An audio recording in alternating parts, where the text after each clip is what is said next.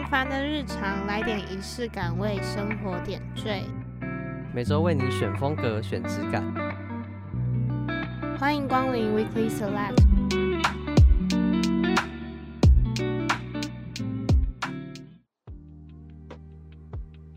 欢迎收听这集的 Weekly Select，我是 Jenny，我是小麦。今天的主题呢，延伸到之前的特别企划旅行说明书，要讲的是登山。好，那小麦你自己是一个喜欢爬山的人？我觉得我应该算是喜欢爬山的人，但是好像又没有那么爱，因为我觉得我是喜欢大自然，但是如果你真的要我常常去爬山，然后像很多登山者，他们要背着那种大包小包，然后再去。走那种很厉害的山，可能玉山、雪山的话，那我觉得我就是不爱爬山。但如果你是要我去爬那种象山啊，或是宜兰某些比较好爬的山，那我觉得我算是蛮喜欢的。哎、欸，象山根本不是山，那只是一个健行步道。象山哪会不是山？那个是爬一下就到了。那我自己觉得，我是一个算是还。蛮喜欢的，但我我想要的是，就是跟别人一起爬。我好像比较没有办法一个人登顶的感觉，因为就是你知道那个过程其实蛮累的，嗯。然后有时候就是中途会想要放弃，可是因为假设有另外一个人跟着你一起，然后两个人就一直想要一起登到最上面，你就会不得不就是继续坚持下去。哦，所以你是一定要有人跟你一起爬。对对对对对，而且我觉得。就是登顶之后的风景，感觉跟别人一起欣赏是一件很开心的事情。你说可以分享那个喜悦吗？对，就是哎、欸，我们终于到了。可是如果是一个人的时候，就会觉得啊，我到了，哦、到了，哇，然后就会有一点 呃，下山吗这样的感觉。哦，大概懂。那如果你在途中，你你会不会觉得说自己一个人爬会比较有跟自己对话的感觉？其实我觉得爬山的过程很长是。你其实不太会跟旁边的人有太多讲话的机会，因为很喘。嗯 有时候我自己在爬山的时候，就是已经喘到没有办法讲话了。可是我觉得这个就很像在跑，你们跑男生一千六，女生跑八百提势能的时候，嗯，你你通常也不太会跟朋友聊天。可是你会谁 会？对啊，谁会跑一千六的时候跟朋友聊天？对啊，因为就是你知道要专注，然后又要很喘，就是你不会跟别人聊天。但是你一个人跑的时候，绝对没有大家一起跑的时候还要快。大概懂那个意思。那我觉得。好像自己一个人爬山跟，跟跟别人一起爬山，都还是会经历到跟自己对话的时候。哎，嗯，对对对，因为你在过程当中，你你常常要跟自己说，好，再撑一下，再撑一下什么的，嗯、你不太会直接讲出来跟朋友说，哎、欸，你再撑一下。你通常都是跟自己说，再撑一下，快到了，剩多久、嗯、这样子。就偶尔可能是彼此鼓励，说，哎、欸，你看一下那边是几 K 了，这样之类的。哦，那你有爬过山的经验吗？就是你比较印象深刻。比较印象深刻应该是之前爬七星山的时候，因为其实我自己一刚开始小时候，我们家有一个后山，然后我爸很常很喜欢带我们去爬后山，可是我自己觉得我家里那边的山没有很漂亮，或者是说就是到最上面之后。我不会看到什么特别令我惊艳的风景，所以我小时候对爬山的印象其实就是很普通。我对于爬山这件事情，其实爬到最后有点排斥，因为我我爸每个假日都会逼我起床，然后跟他一起去爬山，嗯，然后我就觉得好累哦这样子。可是到那一次去爬七星山的时候，我才知道哇，原来山上这么美。因为那时候我跟我朋友在聊天的时候，就有聊到说，哎，你是一个山派还是海派？嗯，然后我我就说，当然是海派啊，因为海的话你就不用，你知道上山，不用往上走，对啊，就比较方便，然后也不会累这样。可是我朋友说，他觉得山上那个风景很大很辽阔，嗯，一直到我登七星山的时候，我才发现，哎，这是真的哎，嗯嗯嗯，就是那个风景是你会印象深刻，而且我觉得爬山那个疲惫的过程到最上面之后，你会发现哦，一切都很值得那种感觉。嗯，有同感。我这个有同感，其实是在很小很小的时候，就是我阿公带我们去爬学霸国家公园。虽然那时候因为我们还是小孩，就是很多小孩啦，然后也有一些老人，所以我们就没有走到很长很长一段。但那个来回好像也是，好像也是两三个小时了，反正就是蛮长一段路。虽然我们没有爬到顶。但是你知道学霸它就是一个很漂亮很漂亮的地方，你边爬的时候你就想说，天哪，台湾怎么会有这么漂亮的地方？对对对，就是你会惊艳，天哪，原来台湾长这这个样子。对对对对，就很多自己没有看到的东西，让你看到当下就觉得哇，好美哦。而且我觉得你在爬到一半，大概一半的时候，嗯，我那时候就开始觉得哇，我好健康哦，然后心情就会特别好，就觉得哇，我今天好健康哦，那种感觉很贴近大自然。然后爬山的时候，真的有一种在生活的感觉。怎么说？就是我我我觉得我爬山的时候是清醒的，嗯、有时候就是你知道滑手机，躺在家里滑手机呀、啊，或者是看剧的时候，我觉得很难有那种你是清醒的，你知道你自己在做什么的感觉，uh. 因为你的专注力可能就是专注在你现在看的东西的内容上面，嗯、但是爬山的时候是有一种你是在专注在你的脚步上，你专注在自己身上的感觉，然后感受你跟这个现在你经历的这个路的连接，那个感受是很深刻的。然后我会觉得真的很有一种，你看这个世界是透过你的脚自己走上去这个地方。你知道古人很多都会在。就是登山啊，或者在山林里面写诗，我就觉得哦，难怪以前的人 会写出那么多诗，因为在山上真可以感受到很多你在平地上面感受不到的东西。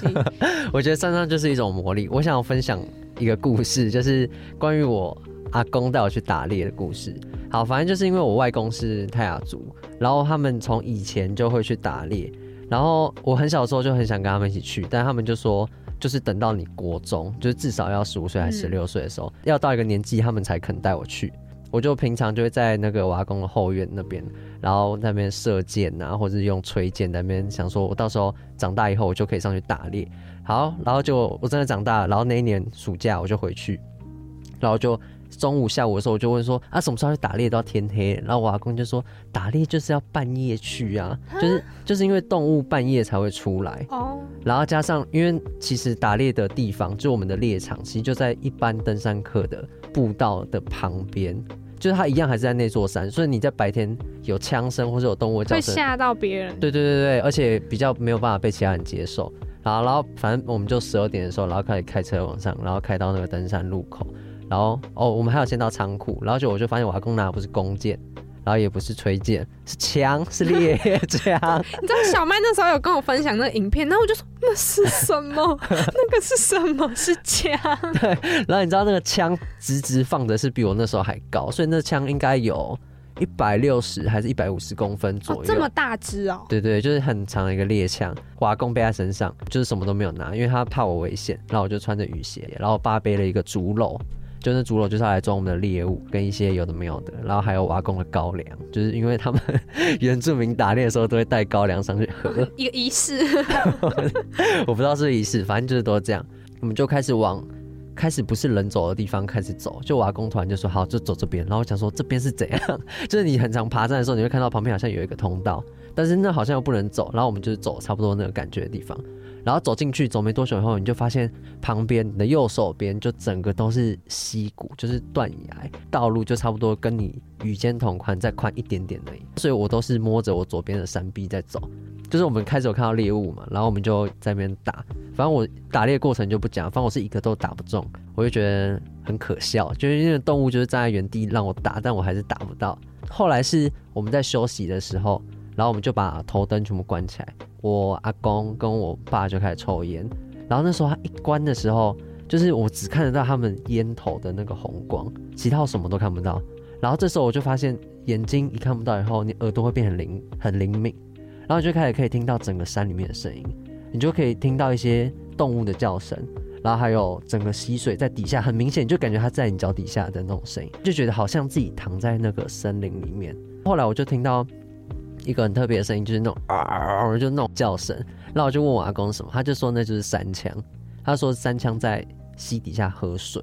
然后我就说那从这边到底下会很远吗？他说不会，但是你走不下去，只有三枪走得下去。然后我就发现原来我已经到的一个地方，是我跟我平常看到的那种保育类动物这么近的地方。我就觉得那那感觉很神奇，你知道吗？就是你离他们很近，然后你在他们生活的地方，然后这些地方可能就是。我平常走步道的旁边而已，然后我就觉得那感觉真的很酷。哎、欸，这个听起来就是很山上生活的那种感觉，对，很酷哎、欸！我没有办法想象，我如果住在山上生活是什么样的感觉，因为就是我外公外婆他们都是住在平地比较多，嗯、所以其实听到有人就是家里还有这种打猎文化，其实蛮有趣的。现在其实真的比较少了。嗯，那今天邀请到的来宾，同样也是小时候住在山上，然后后来就越来越多登山的经验。那下个单元呢，他会来跟我们分享更多、更专业，然后更详细的一些登山的故事。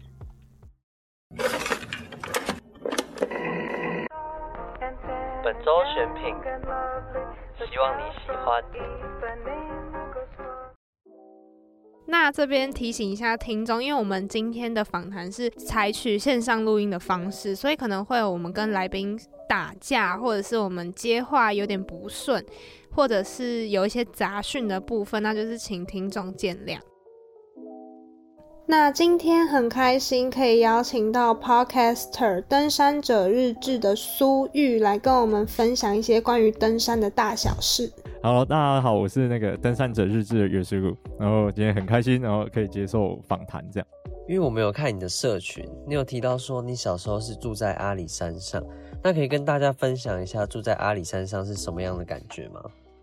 诶、小时候住阿里山，就是嗯，蛮蛮有趣的，是说就是以前啊，小时候搞不太清楚阿里山的一些环境啊或什么，就只是觉得诶、很多地方可以去玩，像是我们那时候就会比如说下课然后去找树洞，因为有一些阿里山的那种红桧神木，它会有树洞，呃，就是把那个树洞当秘密基地啊，那个放学之后就是在整片阿里山这样子跑来跑去的，然后就是要回家吃饭这样。对啊，然后呃晚上或者是冬天的时候啊，很冷啊，那个拿水管出去喷在树叶上面，大概过半个小时就会结冰啊。也有下雪过，而且有时候会上课上到一半就会啊，下课时间就会记者，然后就问说，哎，小朋友那个在这边哎生活跟上学会不会很冷？就蛮有趣的啊，就这样快快乐乐度过哎童国小的那种童年时光，我觉得。嗯，到长大之后跟山下的这些朋友来比，我会觉得，诶、我的童年好像真的比较有趣一点点，像会爬树啊，然后会，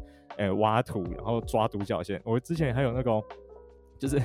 独角仙，然后用很大的水果礼盒抓满满一整箱。回来抱回家，这样就蛮有趣的，就是嗯比较特别一点点。觉得应该不是一点点，我觉得特别很多哎、欸。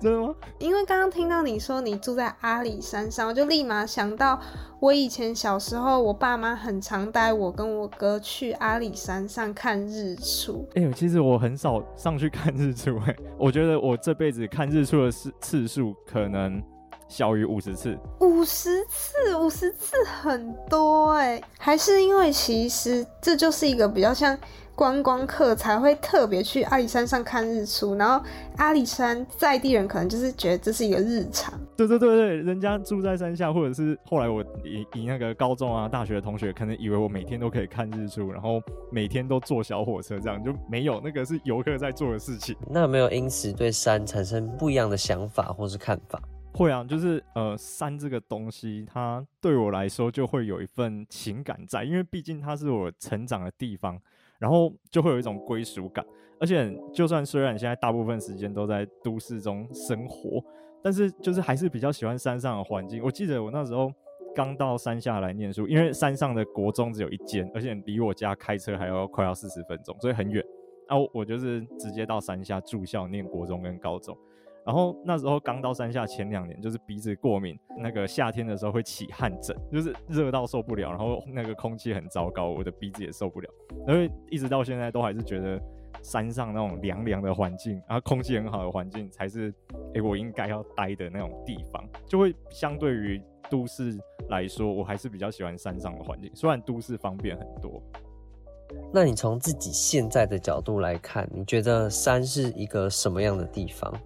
山哦，山，诶、欸，对我来讲，它就是我我的家嘛。然后每一次上山，就算不是回阿里山，就是像我们平常出去登山活动啊，然后去，比如说去爬山、去调查什么的，就是都会有一种诶、回到家的感觉。然后诶、在山上，然后就是这样跟同伴，然后凉凉的天气，那种温度一下来，就会觉得哦，好舒服。然后呼吸到那种很好的空气，就是会有一种哦，这这个才是我真正。回到家的那种样子，就会整个心情就会那种放松下来的样子，对。然后，而且在登山的过程中啊，我觉得可以比较呃真实的面对自己，因为平常在都市的时候会很多繁杂的事物，工作啊、朋友啊，然后呃很多社交活动，这样就是有时候会觉得嗯有点阿杂，啊就会到山上去放空一下，然后了解一下，比如说现在自己的心情是什么，对啊，会比较自在一些些啦，就是等于是。呃，回到家里，然后很自在的那种感觉。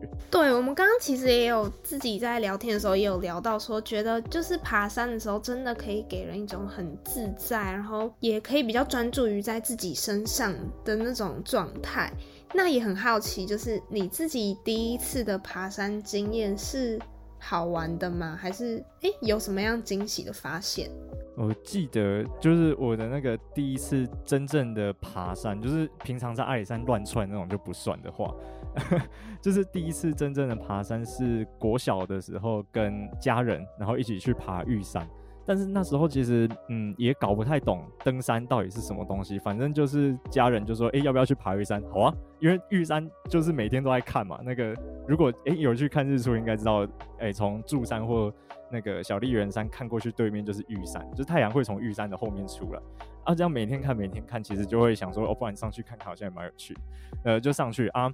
呃，很痛苦，因为我那时候第一次爬山的时候天气很差，这个我印象超深刻，就是。诶，从排云山庄走到玉山主峰，中间有一段那种碎石坡、之字坡，然后那一段就是一边刮风一边下雨，哦，我又穿轻便雨衣，然后走到轻便雨衣都被风吹破，对吧？然后呃，这样子很克难的爬上去，然后拍了一张照下来，回到家之后吃那一碗统一肉燥面，就觉得哇，怎么这么舒服？就是呃那种感觉回到人间仙境那种样子。然后这第一次呃爬山的经验是这样。但如果我是你的话，如果我第一次爬山的经验是刮风下雨，然后整个很狼狈，我觉得应该不会再有第二次的爬山 经验了。可是你反而是专注在最后完成整个登山过程之后，然后你吃到那碗统一肉燥面是幸福的这件事上面。哈哈哈哎、欸，我我我们我们那个后来啊，就是大学之后在带登山社的社团啊，带一些学弟妹在爬山的时候，真的会这样哎、就是我们应该社团都有迎新吧，大家应该都有吧？迎新的那一个团啊，如果我们大部分都是去合欢山，然后如果那一届的迎新活动很成功，然后天气很好，那一届留下来的社员就会很多。啊！但是如果那一届的天气不好，那那一届就会直接空掉，就没有人要留下来参加登山社，大家就觉得参加登山社很晒，然后都上山淋雨还要花钱。我我还是会喜欢爬山，应该是就是因为我本来就喜欢那样子的环境，然后就觉得，诶、虽然很辛苦，但是辛苦还是有啦，然后觉得，嗯，很不方便也有，只是。那样的环境给我更大的好处，就是我会觉得比较自在一些些，然后可以去呃回到山上，所以就还是会继续爬山。那你除了第一次爬山的经验以外，还有其他难忘的爬山经验吗？我蛮难忘的是那时候也是在登山社，然后大学，然后我第一次当领队，就是大二嘛，变学长，然后带学弟妹，然后那时候很菜，就是虽然是领队，但爬山的资历其实也没有到很长。然后出队之前，我没有考虑到天气，刚好就是梅雨季节，差不多最近这几个月份。那我们就是在暴雨之中迫降哦，直接紧急扎营。我们那一天完全找不到我们的那个预定的扎营地点是在哪里，我们就看到一个平坦的地，我们就直接扎了，不管它。啊帐篷外面积水积到就是，诶，帐篷的那个边边角角会浮起来，啊，感觉我们人只要一出帐篷，那一顶帐篷就会像小船一样飘走。对 对，真的超恐怖的。然后那时候就是，哎、第一次当领队又觉得很有压力，因为感觉要快要把整支队伍带到发生山难，到时候一定会上新闻被骂。然后后来好险，就是有平安，大家都有下山。然后那时候要真的要做很多决定，而且都是那种攸关生命安全的那种决定，就是那一次印象还蛮深刻啊。后来我的原则就是，只要看降雨几率超过二十 percent，我就直接取消，就不上山。那我想问，就是如果当我今天上山以后，才发现山上的天气不是那么稳定，那这时候我们应该要怎么做？哦，如果那种很长天数的，有时候比如说一次上山七天八天，那其实目前的那种预报都是三天才算准。然后如果这样在山上临时发现明天或者是当下天气很差的话，可能就必须要像我们那时候一样，就是。呃，找一个比较安全，然后避风的地方，赶快临时扎营，或者是有一些地方会有山屋，那就先在山屋躲一下。然后等天气好转，因为通常会发生这种事情都是呃像午后雷阵雨。然后通常有封面来，它就是一直都会是差的，就不会上山的。通常都是午后雷阵雨临时的啊，大概几个小时就过去。那这种就是躲一下就还好，不要把自己暴露在危险当中太久，其实还 OK。那我蛮想知道，就是在山上过夜是什么样的感觉？因为刚刚你有讲到什么七天八夜的行程等等，但是通常像我们这种就是一般登山的人，比较多都是那种一天就可以下山的行程。哦，哎、欸，你们你们都有你们都有爬过山？有，我最累的应该是七星山。哦，哎、欸，七星七星山也不简单哎，七星山很陡哎。而且我是走，就是七星山有三条路线。对对对，它有三条路线。然后我是走最陡的那个，就是比较不好上去的那个路线。天啊，这样这样很厉害了啊！这样这样不错，这样应该已经赢超过六十 percent 的人哦。对啊，就是刚好赢过我这样，因为我没有爬过什么很困难的山，都是一些很简单的。而如果要过夜的话，就是嗯，在山上过夜其实蛮爽的。因为在户户外的环境跟在家里不太一样，就是诶、跟朋友又跟朋友在一起，所以有时候会聊天或者是呃打闹啊这样子，会呃比较可以联络感情啊，不会一直像在山下要会一直滑手机啊。大家比如说出去吃饭也全部都在滑手机，这样就会感大家的朋友之间的感情会比较好一点点。只是呃睡在不同的地方的那种感觉又不太一样，像呃睡山屋帐篷跟天幕就是。呃，两个、三个都是不一样的感觉。山屋就是活动空间很大，然后很温暖啊，但是很吵。就是山屋里面一个通铺哦，就是它它大部分都是同一个空间，然后呢，同一个空间里面可能挤四十到一百人都有。然后这一个地方在打呼，那一个地方还在整理背包啊。这一队晚上八点才到，那一队凌晨两点就要出发，变成是很像菜市场，很吵。然后我甚至在山屋里面还有听过那种大声嚷嚷，说什么、欸、有没有充电器啊？拜托，这里连讯号都没有，哪来的充电器？对啊，那但是相对起来，呃，整个环境会比较舒服一点点啊，因为活动空间就比较大，对啊，啊，帐篷虽然活动空间很小，但是。诶、它就是我个人的空间，所以有时候在帐篷反而比较好睡觉，只是东西就要整理的比较整齐一些些，不可以像在山屋东西可以乱撇啊，就是随便乱丢，那帐篷就没办法。然后只是呃，诶、欸，它跟天幕比起来的话，帐篷就是有四面有墙壁嘛，所以会比较有安全感。那天幕呢，它四面都没有墙壁。因为我我是可以看得到旁边的风吹草动，然后是我有时候会在想说晚上会不会有动物在旁边走来走去，我就觉得一开始会觉得很怪怪，但是习惯之后会觉得天幕比帐篷还要舒服，因为有时候帐篷闷在里面，它会反潮，那个露水打到睡袋或脸，就会感觉突然被一个一块湿抹布这样啪一下打一下，会有点怪怪的。啊，天幕就比较不会有这个状况，而且天幕的活动空间比较大。然后哦，我还有体验过就是直接露宿。有一次，我被那个有一个很强的大大带上山，然后呢，我们总共走了五天，啊，四个晚上，只有一个晚上有拿天幕出来遮，剩下的全部都是直接露宿。我还有那个哦，就是睡到呃晚上躺在下躺在地上，然后抬头看就是天空，然后跟树这样子沙沙沙沙沙。然后后来晚上半夜睡到一半，突然脸开始觉得有点湿湿的，然后就哦下雨了。我要赶快拿雨伞把我自己的脸盖住，然后就继续睡。是没有裹任何睡袋或是遮蔽物之类的吗？哦，有，我有那个用羽绒睡袋，然后羽绒睡袋的外面还有再套一层露宿袋。那个露宿袋就有点像，呃，那叫什么？睡袋的雨衣啊，就比较不会睡袋就湿掉啊。只是脸上面是没有的。哎、欸，但是除了裹睡袋，其实这样还是蛮厉害的，就是直接睡在山里面。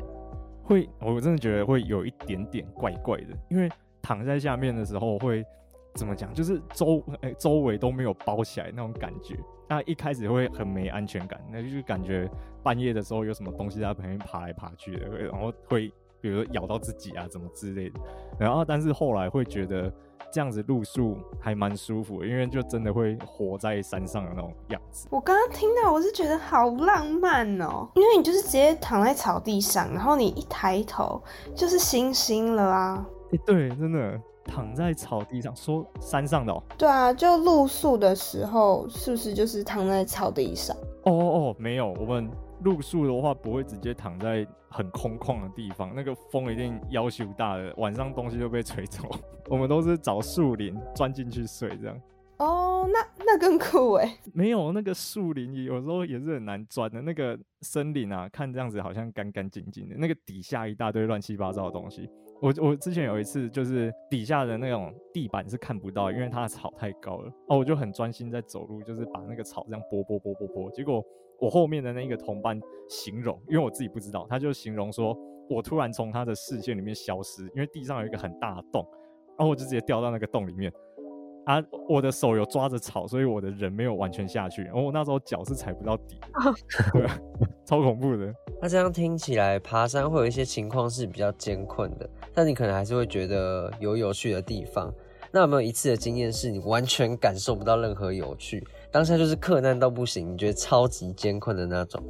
哦，有，我那个 二零一九年那时候，我是第一次负责这种野外的植物调查的工作。然后我们那一次要到大水库，就是南二段，大概在中央山脉的正中间，偏南一点点的地方。然后我们要在那边待十一天。然后那种长天数的登山，除了诶我们要原本就要带那些装备，像是什么伙食啊、瓦斯啊，然后炉头跟一些睡袋、睡垫，就是一般登山装备要带之外，我们还要带调查装备。所以我那一次大概背了三十公斤左右。就是还要加相机，那一台相机就两公斤，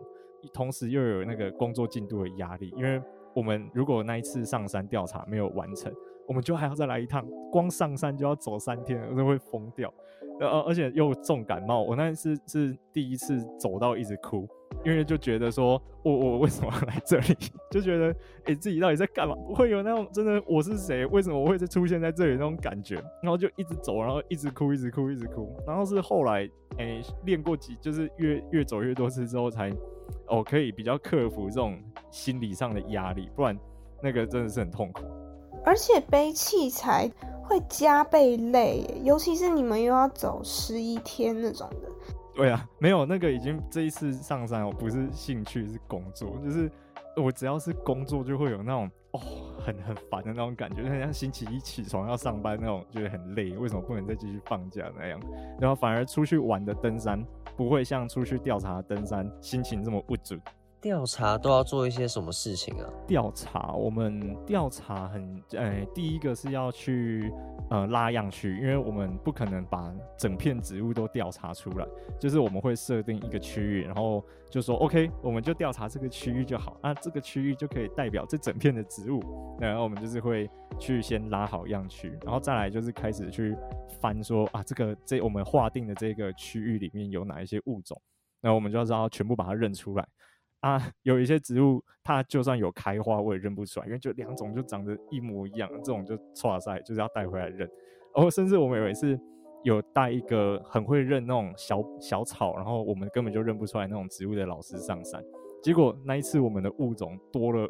哎、我记得五六种吧，就是以前都觉得它一样，对，然后结果带老师上山，它就是哦，这个是那一个，这个是那一个，就是完全都不一样的物种，那大概都在做这些事情。哇，那其实听起来是会蛮累的耶。对啊，会会真的会累，只是也很好，也算好玩呐、啊。至少还是有在自己喜欢的地方工作的感觉。对对对对，没错，就是我之前还有听机械系的学弟妹，就也是三社的同学，然后他就是跟我讲说，他很羡慕我们这种。呃，可以到户外的科系，因为他们都在，比如说教室里面算数学，啊我们就可以出去呃玩啊，或者是也不是出去玩啊，出去到户外走一走，然后他就感觉比较好玩。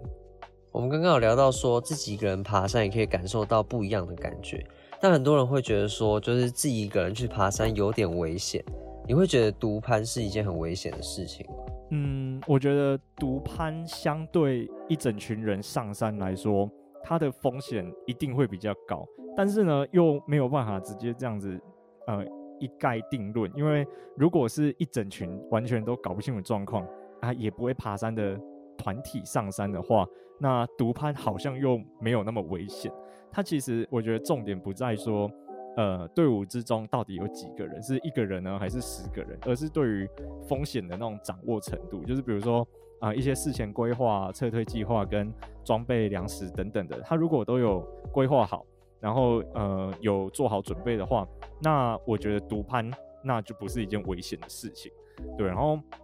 嗯，这样子的呃爬山方式可能对他来说也会比较自在一些些啦，所以不一定独攀就会危险。那会有限于地方吗？就是你觉得说这个山很危险，不适合一个人去爬，还是说你觉得任何一座山都适合一个人去尝试看看？嗯，我觉得应该是所有的山都可以一个人尝试看看，只是前提就是他必须要有足够的能力跟做好准备。像诶、我有一个朋友，他前阵子跑去走中央山脉大众走，只是他的袜子破掉起水泡在，嗯中间大概走刚好一半的地方撤退，然后他就是我那时候当他的留守人，然后我就是三更半夜的时候一直在看他过那个断崖。我以前过那个断崖的时候，我都心里想说，哦，我我真的不会想要再来第二次这种地方。然后他三更半夜看不到路的那种状况，在过那个断崖，我就觉得嗯。自己一个人啊，他他蛮厉害的，就是不同的人会有不同的程度啊，就是可以去不一样的山来独攀呐。我觉得刚刚有讲到留守人，可以先帮我们介绍一下留守人是一个什么样的角色吗？留守人哦，他就是在山下，他要确保说队伍山上一切平安的一个角色，就是他也是队伍中的一份子啊，只是他在山下，然后他要非常清楚说。嗯，队伍的行程规划，例如说今天走多远，在哪里扎营，然后以及相关的撤退计划，例如他们嗯在第几天的时候，如果遇到什么危险，那他们会决定要从哪一个登山口撤退，然后并且就是在山下指挥调度。例如说有真的那一个队伍不幸在山上发生一些意外，然后可能领队会打电话给留守人，然后留守人就必须要负责去报警，然后跟警察或者是消防队。描述说，哦，这个队伍呢，他有几个人，然后他们是几月几号进到山里面的，然后今天是第几天的行程，那因为什么原因在哪一个地方，然后发生了什么意外，然后所以需要怎么样子的救援，就是可能山上的人啊，只要简单的一句话，就是哦，我们今天是呃在比如说大路时，然后有一个女生的队员她脚骨折了，可不可以帮我们联络一下？就是这样简单的一句话，然后留守人就要非常清楚的把。剩下的资讯传达给消防或者是搜救队，他们才有办法顺利的上山去把人带出来，就大概是这个角色。那刚刚有讲到说，就是你成为你朋友的留守人，然后那时候是他是在半夜的时候行进，所以如果他是在半夜行进的话，留守人也不能睡觉。对，我们那一次，我我们那一次有两个留守人轮流，因为他一天走。十七八个小时，然后都从半夜两点开始走。要是只有一个留守人，那个那一个礼拜他一定会疯掉。我们那时候就是一个人轮一天，就是今天是我，明天是你。哦，我就那时候就是半夜两点半就起来看，然后就是看，哦，因为我们有给他那种呃卫星点位的那种发报器，然后我们就是看说，OK，他呃过再过断崖了，然后我们就是每隔十分钟他会更新一次。好，哦，他现在过过完断崖了，然后我就会回去小睡一下，就是我们会了解说。他现在在走的那个位置是安全的还是危险的？我们就会来调整我们监控的那个频率。哎、欸，我想问一个情境题，就是假如说你们在山上的那个人突然联系不到，然后他的定位是停在一个地方很久很久，那这时候你们应该会怎么做？哦，我们有设定一个 SOP，就是有点像流程图那样。我们比如说发现他已经一个小时都在同一个点没有移动了。然后，因为他的行进速度其实很快，所以一个小时都没有动，就代表他一定有状况。然后我们就会去，比如说先试着呼叫他看看，看他有没有回复。因为我们那个是可以双向通讯，就是我可以传讯息给他，然后他可以回我。然后如果我们传讯息给他，他有回我，那就代表哦，他可能是，呃，有看他回我们是什么事情。例如说他可能在休息，或者是他临时有什么状况。然后如果不严重的话，我们就呃就是沟通好就好。那如果严重的话，我们就看他。需要什么协助，我们就呃上去协助他们。那如果他连回复讯息都没有，我们可能就是在持续的在等，比如说在等半个小时，或者是再等一个小时，然后都还是没有的话，那我们就可能就直接考虑报消防队或者是报警，请他们上山去找人这样。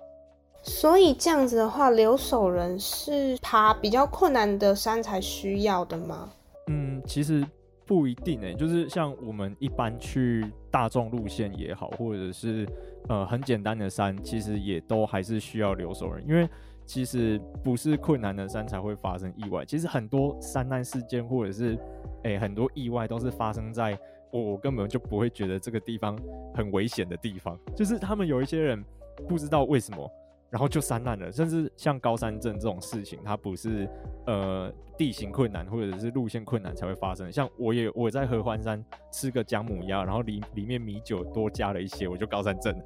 对，就是不一定。然后，所以我不管是什么行程，其实都会安排留守人，会比较安全。那通常大家都会找谁，或是怎么找留守人？一般大部分的人可能留守人会找自己的亲人，就是比如说像我的留守人可能就会填我爸妈啊这样之类的，然后或者是嗯、找一些朋友，然后会比较知道有在登山，然后也知道这条路线的，我觉得这样会比较安全。那如果真的很边缘，就是完全找不到留守人的话，Facebook 有一个社团是留守人互助会，有点像那种概念，我忘记他详细的名字，就是我很边缘，然后我就上去 po 说。呃，发文，OK，我几月几号到几月几号，我的行程啦啦如下，就是把那些详细资讯打上来。请问有没有人可以帮我留守？然后上面的网友都很热心，就是会说 OK，我可以帮你留守。对啊，就是找到留守人。那就是我们都知道上山前一定都要做好准备，让自己安全嘛。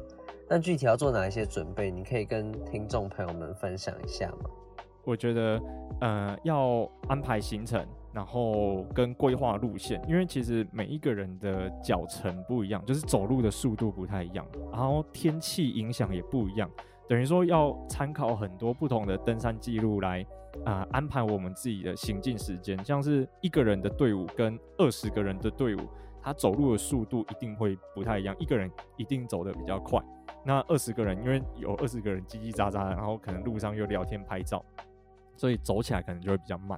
然后还有参考天气，就是冬天跟夏天的速度是完全不一样的。我那时候雪季啊，它我从三六九山庄，然后走到雪山主峰山顶，花的时间如果放到夏天来走，我可以走上去又走下来，就是它的那个时间差很大。那等于说我们也要参考过去记录它是哪一个月份去走的，然后他们的天气如何，像冬天比较早天黑。所以，我们可能每一天能走的距离就没有那么多啊。夏天天气，哎，不，不是夏天白天的时间比较长，所以我们每一天可以走的距离就比较长。然后还有像水源啊，然后扎营地，我们要安排说，OK，第一天我们可能走到哪里要取水，然后走到哪里就要扎营，就是这些东西都要规划好。然后还有粮食，就是我们每一天要吃多少东西，要吃哪一些东西。这些都是要就是事前去算好、规划好的，然后这样子弄好之后，诶，上山风险就会比较低一些些，因为我们都很清楚的知道，诶，我们有要按表操课的那种感觉。那如果有些听众可能平时没有在爬山，会推荐他们从哪些山开始尝试？如果第一次要爬山的话，我觉得可以像那个。Jenny 这样，呃，七星山就是你去过那个七星山的这一种，然后或者是像台北那边有那个阳明山大众走，就是这些很一系列的小山，可以先开始尝试，然后试试看自己的体能状况，然后以及就是对于山径的熟悉程度啊，再慢慢往上进阶，例如说去两天一夜的呃一些入门行程，奇莱南华或者是。呃，合欢山这种高海拔，然后呃短天数的行程，对，然后就是觉得 OK 之后，再进到下一个阶段，就是比如说三天两夜的嘉明湖，然后或者是长天数的一些纵走行程，就是有点类似循序渐进的感觉。然后如果不知道要怎么循序渐进的话，其实以前爬山会有一个规定是说，就是我们要爬过 A 这个等级的山。才能去爬 B 这个等级的山，然后才有 C 这个等级的山，这样。然后，然后它那个表虽然现在已经不适用了，就是我虽然没有爬过 A 级，我也可以直接去爬 C 级，只是它就会变成是一个参考，就是可以循序渐进的让自己慢慢进步。那我们新手在登山的时候要准备哪些装备？新手哦，呃，最基本的，我就我就讲最基本就好了，就是。呃，像大背包，但是这个可以租啦，就是可以去租用那个大的登山背包。然后像呃衣物，可能要排汗的，然后快干的，然后不要牛仔裤，就是牛仔裤湿掉流汗了它不会干，然后它超级重。然后可能要一些比较轻便的衣服啊裤子，然后鞋子就是虽然现在很流行穿越野跑鞋上山，啊、只是它对于那个地形的掌握度要比较高一些些，因为他的鞋子就没有那么的重，就是包覆性跟保护性没有那么好，所以很比较容易扭伤。那、啊、新手的话，我还是比较建议穿登山鞋，然后雨雨裤就是呃要两节式的。其实穿小飞侠雨衣在山上活动稍微比较不方便一点点，然后像头灯啊、碗筷，然后其他的都还好，就是不是很必备的。呃，到爬到后面，然后才会慢慢觉得说，哎、我是不是应该要来买一个什么啊？然 后的那个装备就会越来越多，它都会自己长出来。刚刚听到鞋子，我就想要分享，就那时候我去七星山的时候，然后我朋友是穿拖鞋，我觉得超危险，但就是反正他也没有受伤。但就是每次我们在路上的时候，就很多可能其他的登山的人，然后就看着他的拖鞋，就觉得哎，怎么会这样？怎么会有人穿拖鞋上山？超强的，我觉得超好笑。哎、那个在山上如果穿遇到穿拖鞋，他们都是那种大神等级的。我有一个那种协作朋友，就是他就是上山帮人家背东西跟煮饭的那种工作，然后呢，他穿夹脚拖。走完那种呃七天或者是八天的那种行程，然后身上背四十几公斤，我觉得哦超猛的。对，因为像我朋友他自己本身就是平常就会跑健身房什么的，体能上面可能就是比一般人还要好一些。那我就想要问说，就是因为像我那时候在爬七星山的时候，其实是蛮喘的，有时候会觉得哎、体力有点。疲惫的感觉，然后就想要知道有没有什么方法是可以提升自己的体能，或是如何去调整自己的呼吸。嗯，我一开始在走的时候也会抓不太到节奏，就是我觉得，我觉得那个跟体能，呃，可能不是自己体能不好，然后有可能只是抓不到节奏的那种感觉，就是我会放慢脚步。然后慢到可能我的呼吸跟得上我的步伐，对，然后我就会呃有点像跑步会讲讲什么稀稀吐吐，可是我就不会到那么有规律哦，我就是让自己呃呼吸跟脚步的速度搭得上。啊，我觉得现在可以，现在很多手表像小米手环也可以，就是可以测心率，然后我就会把我自己的心率可能控制在呃顶多一百二之类的，就是不会让自己的心率飙到超级高，那那样子通常就可以走很久，就是我可以。诶、不用走很快，但是只要呼吸跟脚步的那个节奏有搭配到，然后我可以很长一段时间，可能七八公里这样子走都不用休息。对，就是不一定要走得快，但是呃要走的稳，类似这种感觉吧。我不太会形容那种样子。我其实有一些人在问我说要怎么样子调呼吸，我都还是讲不太清楚。但是就是这样子，就是有一点像在练功那样，慢慢调到呼吸跟脚搭配的起来，就会走得很顺。对，但我也觉得好像是要自己去稍微协调哎，因为像我以前国中的时候，学校常常需要带我们去爬烘炉地，然后我一开始也是真的就很喘，后来我就试着就是不要跟我朋友在爬的时候聊天，然后专注在自己的呼吸上面。那时候老师也有跟我们说，跑八百的时候，或者是你很喘的时候，你可以用吸吸吐这个方法。然后我后来就是也是有慢慢的练习，其实。过程中蛮难的，但后来就是会慢慢记住。嗯，真的就这样，就是感觉应该是有搭配的到，才可以走得比较顺。我觉得那可能是一种身体记忆吧，或是肌肉记忆，就是你可能爬多，然后爬很久以后，就比较容易进入到自己想要的节奏。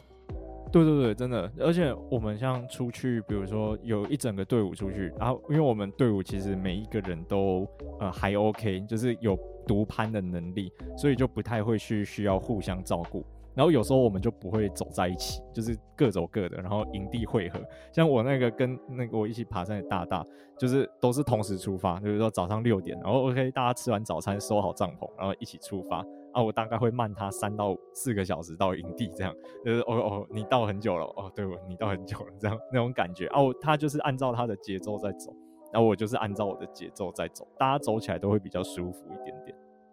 哎、我觉得节奏真的很重要哎，因为我前面有跟 Jenny 聊到说，我外公是原住民，我之前有跟他去打猎，在那个打猎的过程中，我阿公就是走超爆快，我们还在后面慢慢摸的时候，他就啪就到前面了。然后我去看到他的头灯在很远的地方，在那边闪闪闪闪闪。我就想说，到底是怎样山路可以走这么快哦？欸、真的就是会有一种，就是我怎么这么弱啊？他到底是不是人的那种感觉，对不对？就是从以前到现在爬过这么多的山，你自己觉得台湾有没有必爬的山或是必爬的路段？我觉得，嗯，每一座山，然后它给人的感觉都不太一样，就是它都会有自己很特别的一些地方。我我觉得，呃，可能跟森林有关系，像是在台东那边的森林啊，它呃跟在七兰山，就是在宜兰那边的森林，一个在南，一个在北，然后它给人的感觉就不太一样，就是一个可能是也很潮湿，然后郁闭，然后另外一个可能就是诶风比较大，然后呃呃长的植物也不太一样，就是它给人的那种气质不一样。我不知道看那个魔法森林，诶不是魔法森林，魔法公主就是宫崎骏那一部，它里面不是有那种森林，然后很多小精灵。呃，然后那种感觉就是每一座森林，它里面住的小精灵的样子都不太一样，所以我觉得好像每一座山，呃，都蛮特别的，就比较不会说，哎，有哪一些是一定要去的山。只是我自己喜欢的前三名，然后应该是就是算阿里山，因为毕竟我家就在那边，然后我就觉得那里很舒服。然后阿里山那是第一个，然后第二个是翠池，就是在雪山的后面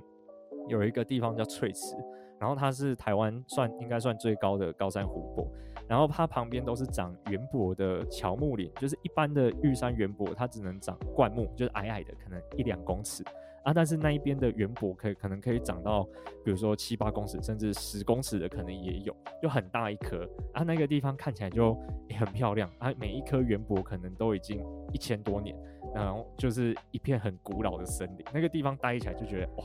好舒服，然后也很特别。然后第三名是中央金矿山屋，它是在呃八通关古道中间的一个山屋，然后它旁边是老农溪的呃起源地，对，就是那种源头。然后就是山屋前面有小河的那种感觉，而且那个地方有讯号，就是走了几天之后发现，哎，这个山屋好棒，前面有小溪，然后又有山屋可以住。而且山屋还有讯号，哦，那个地方就是人间仙境，就是可以在那边住一整个礼拜都不是问题的那一种。所以我自己最喜欢的山大概是这几个。刚刚前面其实有讲到，我们自己觉得在登山的过程中，我们最快乐、最开心的事情就是我们可以看到很多在平地看不到的风景，还有那个登顶的那个瞬间，会觉得哇，一望无际这样子。那可不可以跟我们分享你喜欢爬山的哪些时刻，或是那些使你觉得很自在的瞬间？好啊，就是嗯，我在爬山的时候，嗯，比较自在的时候是在山上发呆啊，无所事事，当高山游民的那种 样子。因为有 真的真的，我我真的可以。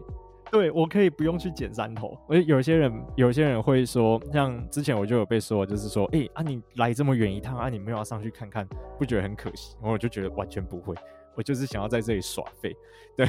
我是那个可以在元峰山屋，就是它算玉山群峰的一个山屋，然后它很难抽，就是有一些人可能连续抽了二十几次、三十几次才抽到。那我那一次很幸运，抽到一整个礼拜，就是我抽到五天。然后我那个在元丰山屋住的时候，有会有其他山友来来去去，然后他们都会去捡山头，就是去爬一些像什么玉山南峰啊、鹿山啊、东小南山。哦，我就是那些山头我都没兴趣，我就是在元丰山屋跟我两个学弟，我们三个就在山屋外面的桌子泡茶，然后吹风晒太阳，然后跟在那边跑来跑去耍废，然后就是喜欢那种轻松自在。然后不被山下的生活跟工作打扰的时候，我就觉得那样子在山上才是很快乐跟自由自在的时候。嗯，这样听起来其实就是一个比较真的是很自由，然后不一定是上山你就是一定要登顶或是有某些目的，反而是就是很自在、很轻松，你想干嘛就干嘛，想发呆就发呆，然后完全没有其他的杂念那种感觉，我觉得是很棒的。那要不要分享一下你的 podcast《登山者日记》？好啊，好啊，如果有兴趣的话，就是可以到各大 podcast 的平台，然后搜寻《登山者日志》就会有了。对，然后就是有兴趣的话可以收听。只是通常我的那个听众给我的回馈都是听我的节目很好睡觉，所以嗯，大家可以听听看是不是真的很好睡觉。对，然后我是野之谷，然后也可以到我的 IG 也是一样搜寻《登山者日志》。或 Facebook 也有，就会有，然后有兴趣可以追踪。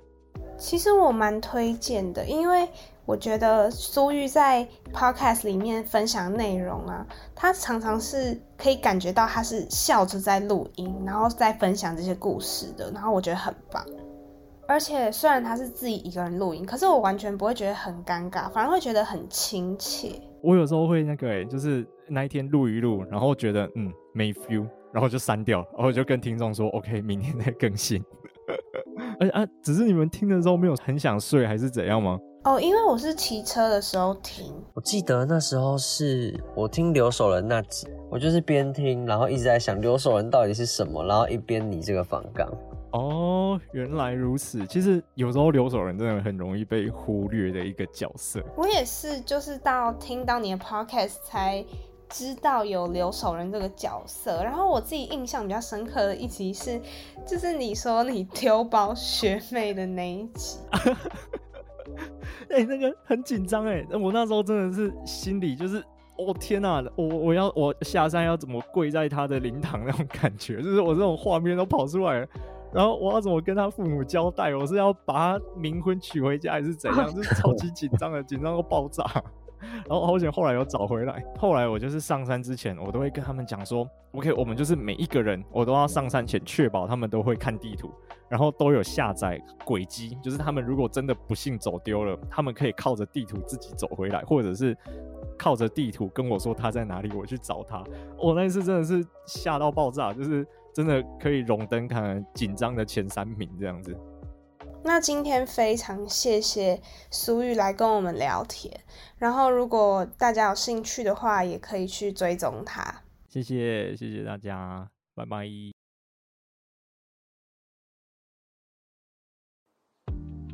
好，那刚刚跟苏玉聊完之后，先来跟大家。科普一个小知识好了，刚刚有聊到说，就是可以按照难易度 A、B、C 级去选择你现在比较适合的山嘛。那就跟大家分享一下 A、B、C 级是什么意思好了，就是你只要在 Google 上面打分级山，它就会给你一个表，然后这个表是曾经政府官方那边有一个登山分级制度，然后这个分级制度分了 A、B、C、D、E。五个等级这样，然后 A 级的话就是一般的健行路线，然后活动的天数大概就是一到三天这样子，然后 B 级的话就是中级纵走路线，活动天数就会往上加四到五天，然后或者是